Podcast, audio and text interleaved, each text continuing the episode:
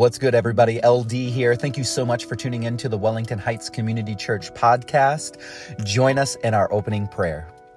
Creator God, we praise you for creating the world in all its fullness and beauty, for your call to us to steward and care for the earth, and for you sending us the gift of your Holy Spirit to encourage, guide, comfort, and sustain us. We long for your Spirit to work among us now, to inspire our praise, to bring peace to our weary souls, and to equip us to join in the reconciliation of all things. Amen.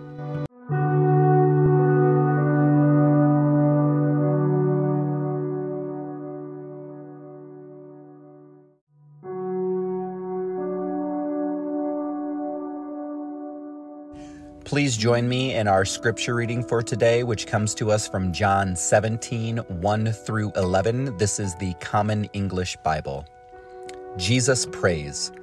When Jesus finished saying these things, he looked up to heaven and said, Father, the time has come. Glorify your Son so that the Son can glorify you.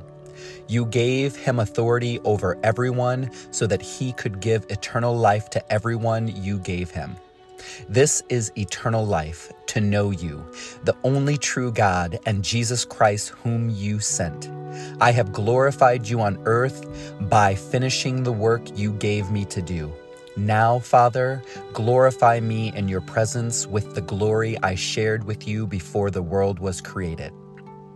I have revealed your name to the people you gave me from this world.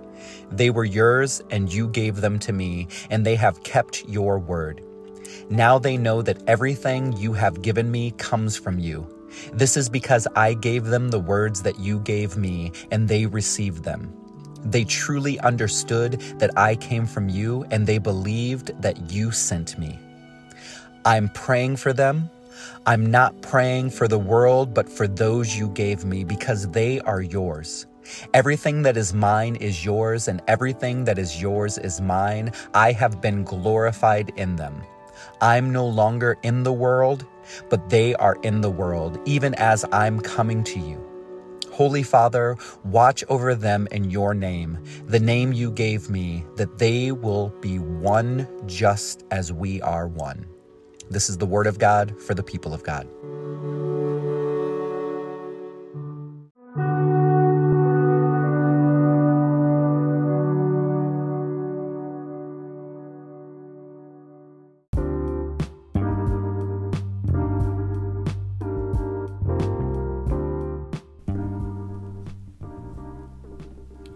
Most of us uh, growing up had someone that they looked up to, someone that they thought could do no wrong. And maybe this was someone who you saw on TV or a favorite actress or actor. Maybe it was an athlete or even a, a fictional character like a superhero. Whoever this person was, oftentimes as a kid, you really thought they could do no wrong. More specifically, you may have even thought they needed no help. They, they have no need to cry or lament because they were a hero. For me, that was my brothers Akeem and Kenyatta. They were unstoppable in sports and specifically wrestling. In my eyes, I thought they were just made that way. But I'll never forget the shock that I had when, during a, wrestling tournament, Akeem was late for one of his wrestling matches during the tournament because he was sleeping on the bleachers. I didn't know what to think because in, in our culture, right, we, we build our heroes to need no one, need no help, need no rest, need any no, no need of anything, right? For some reason, when I realized that he is like me, a person in need of rest, a person in need of uh, practice, right? A person in need of help, that rocked my world. And honestly, it, it actually took pressure off myself. I always thought that I needed to be like this fictional hero that I made my brothers to be. His humanity gave me uh, permission to be human, to be a human with needs. If you're wondering if he if he made the match, yes he did, and he actually ended up getting first in that tournament.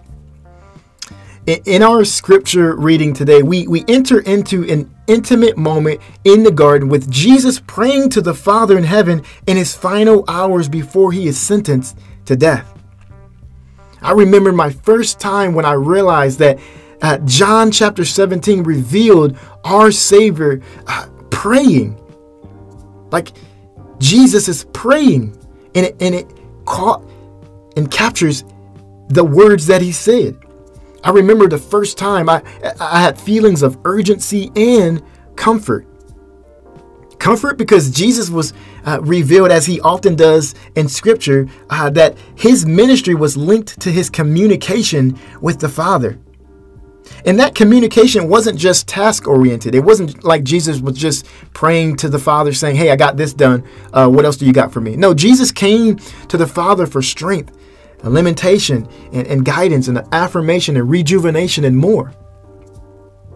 Knowing that Jesus, my true hero, went to the Father for all things, gave me hope and comfort that if Jesus needed prayer, then how much more did I need to pray? we forget that in Jesus' deity, he also took on a human body and submitted himself to the elements and to the struggles that we have. Paul says this in Philippians chapter 2. Uh, he says, uh, Though he was in the form of God, he did not consider being equal with God something to exploit. But he emptied himself by taking the form of a slave and by becoming like human beings. When he found himself in the form of a human, he humbled himself by becoming obedient to the point of death, even death on a cross. See, Jesus wasn't going around cheating life, uh, be, uh, using his, his place in the Trinity for his own advantage. He was committed to being human like us. My challenge for us is to think through this reality. Prayer was the gut, the gas, guts, and the glue of Jesus' ministry. If Jesus prayed, think through how much more we need to be praying. We need to be people of prayer. How much more do we need to slow down and stop our minds? We need to understand that uh, prayer isn't just limiting, uh, limited to just talking to God, but it, but it's time of silence and petition and confession and singing and writing and walking watching, waiting, meditating, and, and breathing. Prayer is needed because, like every relationship, communication is needed. Sometimes we don't pray for many reasons. A, a reason that, that comes to mind is uh, sometimes we feel that God already knows my wants. He already knows my needs. He already knows my worries. I don't really have time to, to, to, to really devote time to let Him know things that He already knows, right? Here's the thing God wants us to communicate with Him, God wants a relationship with us. And no successful relationship is based on someone's knowing your wants, needs, and worries. It's, it's, it's not a genie exchange. A loving relationships are, are sustained by constant and open communication and a growing love for one another. And Jesus prayed, so I think we should, right? Now, the second part of, of, um, of John chapter 17 that shocked me. Remember, I said it brought me comfort and it brought me uh, urgency. It, this urgency comes from the fact that we actually have Jesus' prayer recorded. Don't you want to know what Jesus prayed, especially right before he was sentenced to death? Strikingly, in his final hour, Jesus is concerned not merely about uh, completing his own messianic mission, but for the spiritual well being and the future mission of his followers. Jesus' final prayer is to ensure that we are one, like he and the Father are, are one. Think about that. This means that Jesus knew that the biggest threat to the church wasn't outside forces. It wasn't conspiracies. It wasn't the Illuminati. It wasn't uh, demon possession. It wasn't even persecution. The biggest threat to the church and to the spreading of the good news is the church's divide. It's disunity. And can you believe it? He was right.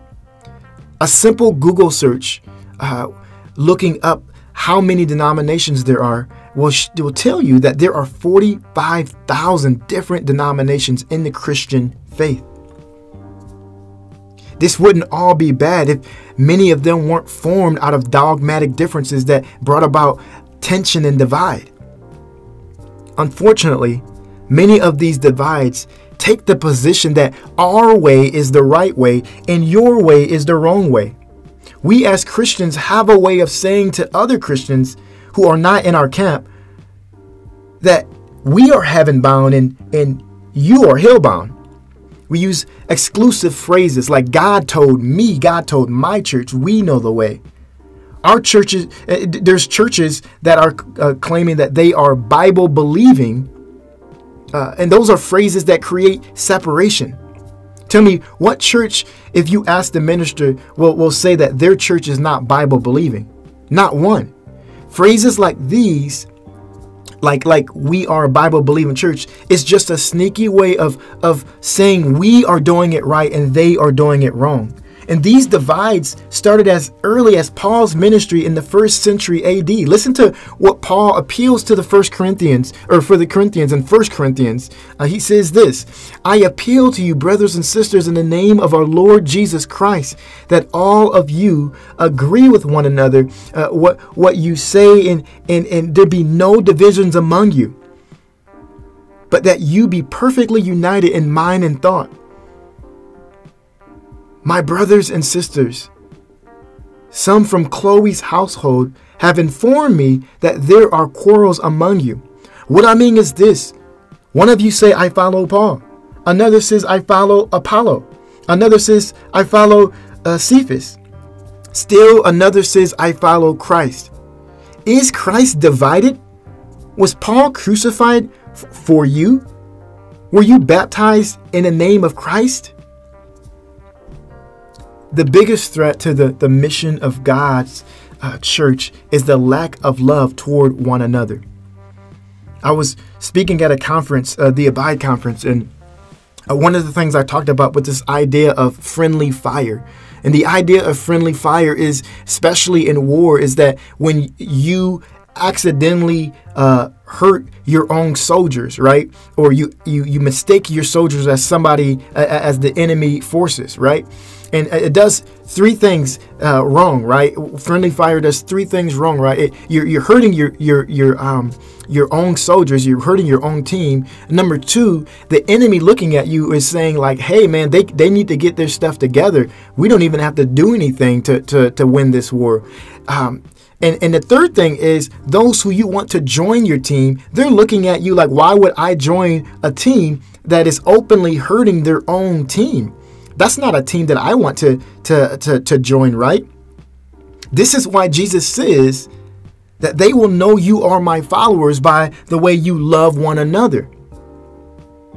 If we look deeper at that that saying that Jesus says that they will know you are my followers by the way we we love one another. It, it, it strikes me as an interesting um, way of identification because any group can can love one another, right? So there must be something to it that Jesus was was was saying. I think that Jesus was saying uh, that you know they will know you are my followers by the way uh, you love one another because he knew that the reach of the gospel would would reach the world. Every tribe, every tongue, every culture will will not only worship him, but be commanded to love and live in harmony with one another black people, white people, rich people, poor people, working class, um, village people, rural people, city people, Democrats, Republicans, Catholics, Protestants. We are commanded to actually love one another, live in harmony with one another, be in proximity with one another. Jesus prayed that we would be one as He and the Father are one. That's the goal not just existing in a building uh, on a Sunday uh, with one another, not just everyone falling in line, agreeing on the same philosophical and theological conclusions, but within the mess of diversity, we love one another, giving each other dignity and honor and respect, not holding uh, others up to standards that we can't even meet. Understanding that we we are all on the journey with God. And it might not look like my journey, but we trust that God is with each other. And we are committed to building each other up, walking in holiness, keeping each other accountable, building each other up with the guidance of the Holy Spirit. The beauty of the church is that we are commanded to have mutual love with different people. That is to say, our liberation, our worth, our agency are bound together. The ground is level. What this means is we what this means is that we can't just come as the helper. We can't just come as the receiver either. We have to come as both, mutual, understanding that uh, we all have something uh, to contribute. We can't just come as the savior or or the volunteer. Uh, you know, you you can position yourself um, as one or the other, but I think we within mutual love we have to be, we have to have this understanding that we are both, uh, again, we both have something to bring to the ta- table. Think potluck, not soup kitchen. Many missionaries and, and even even us um, right here uh, in, in, Cedar Rapids, the Wellington Heights Community Church.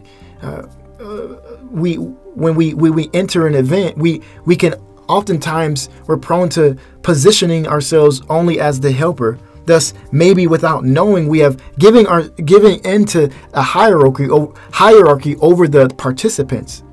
That's why I love um, just even uh, last week the the um, the Mother's Day um, event that we had. We had volunteers and participants um, uh, uh, take uh, getting family photos. The volunteers weren't scared of, of getting getting the the, uh, the the actual picture, and that's what we want.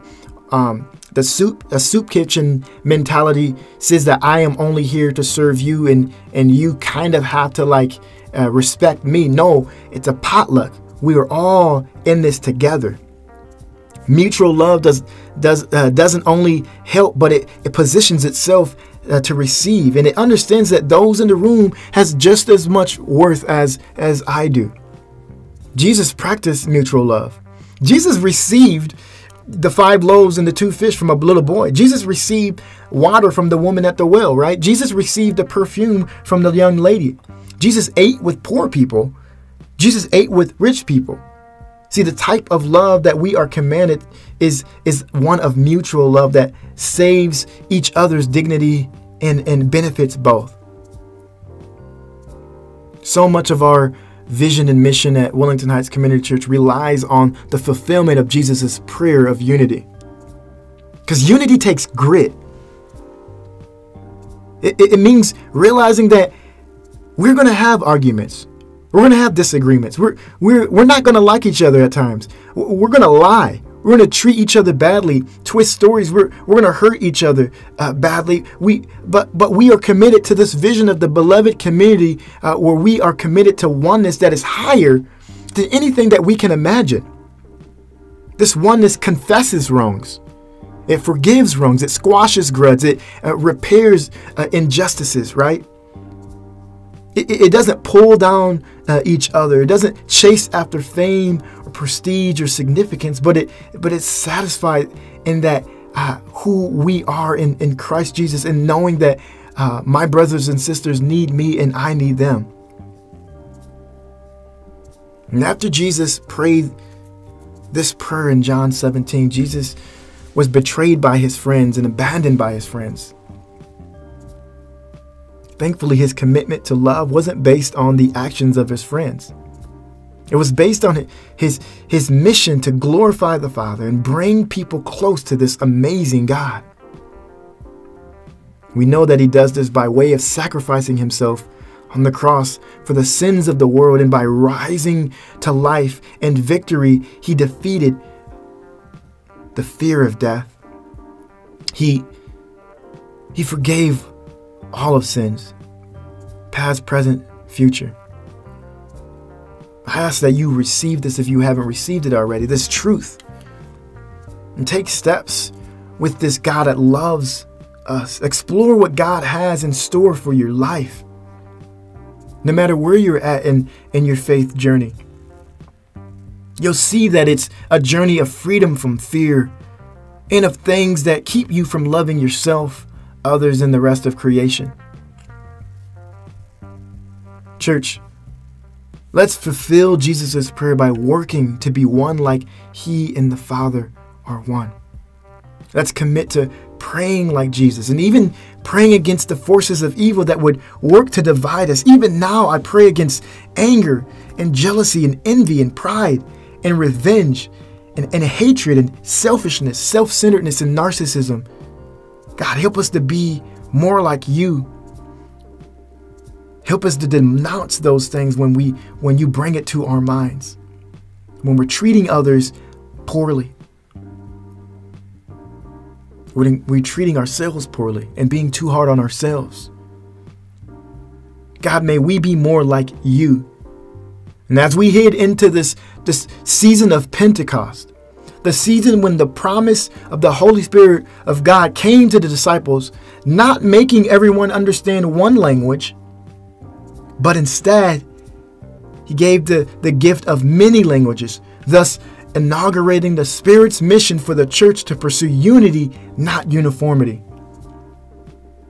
Church, may we pursue oneness so that the world will see God when they see the church. The beloved community is is, is what we're after. The beloved community is what, what the world is waiting for the church to display. Our vision is not only to create the beloved community in a building, but in a community. So when the rest of the city sees us, they will see God. They will see what God is doing when unlikely people come together. They will say, That is a God that I want to follow, and that is a God worth following. May we work at Wellington Heights Community Church to create that community through Jesus' resurrection and restoring power. Amen. Would you pray with me?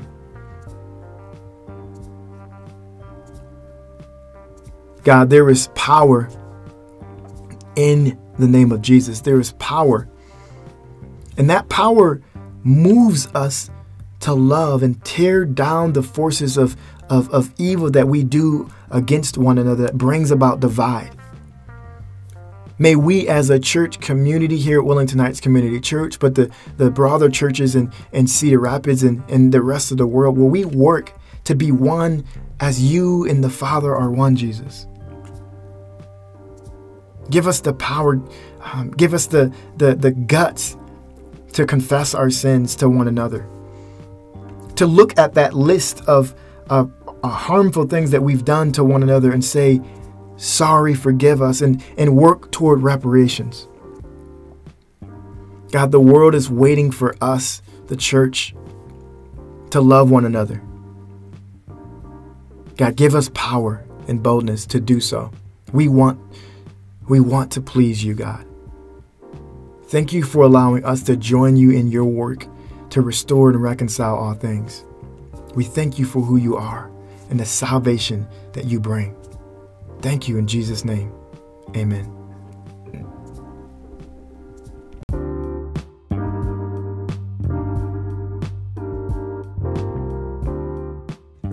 As we move into our call and response prayer, those that are listening via the podcast can go to wellingtonheightscommunitychurch.org click on the tab that says Media, and then follow that by clicking on This Week to follow along reading the bold text aloud. Lord, you have shown us your ways of compassion and justice. Forgive us for being so caught up in our own lives. Forgive us for not having eyes to see and closing them when we do not want to see. Revive your church. Renew us and remake us in your image. Renew us so that we may point others to a new heaven and a new earth. Jesus, you modeled sacrifice and love for our neighbors. Deliver us from our anemic and self focused faith practices. Deliver us from narcissism and our worship practices that center on us and not others. Revive your church. Renew us and remake us in your image. Renew us so that we may point others to a new heaven and a new earth. Holy Spirit, you promise to root, strengthen, and guide us. Fill us with the courage to speak out and speak up when we feel weak. Fill us with the assurance that you are working in ways we can't always see Fill us with the power to act and love and be the church. Fill us with wisdom as we follow you. Revive your church. Renew us and remake us in your image. Renew us so that we may point others to a new heaven and a new earth. Lord, you promise that you are coming back in your fullness to restore and renew. Help us to be made new now and at your full return. Help us to confess together, repent together, and hope together for the church. Help us to live into the reality that we serve a God who will make wrong things right. Help us point to the coming kingdom with our actions and lives. Revive your church, renew us, and remake us in your image.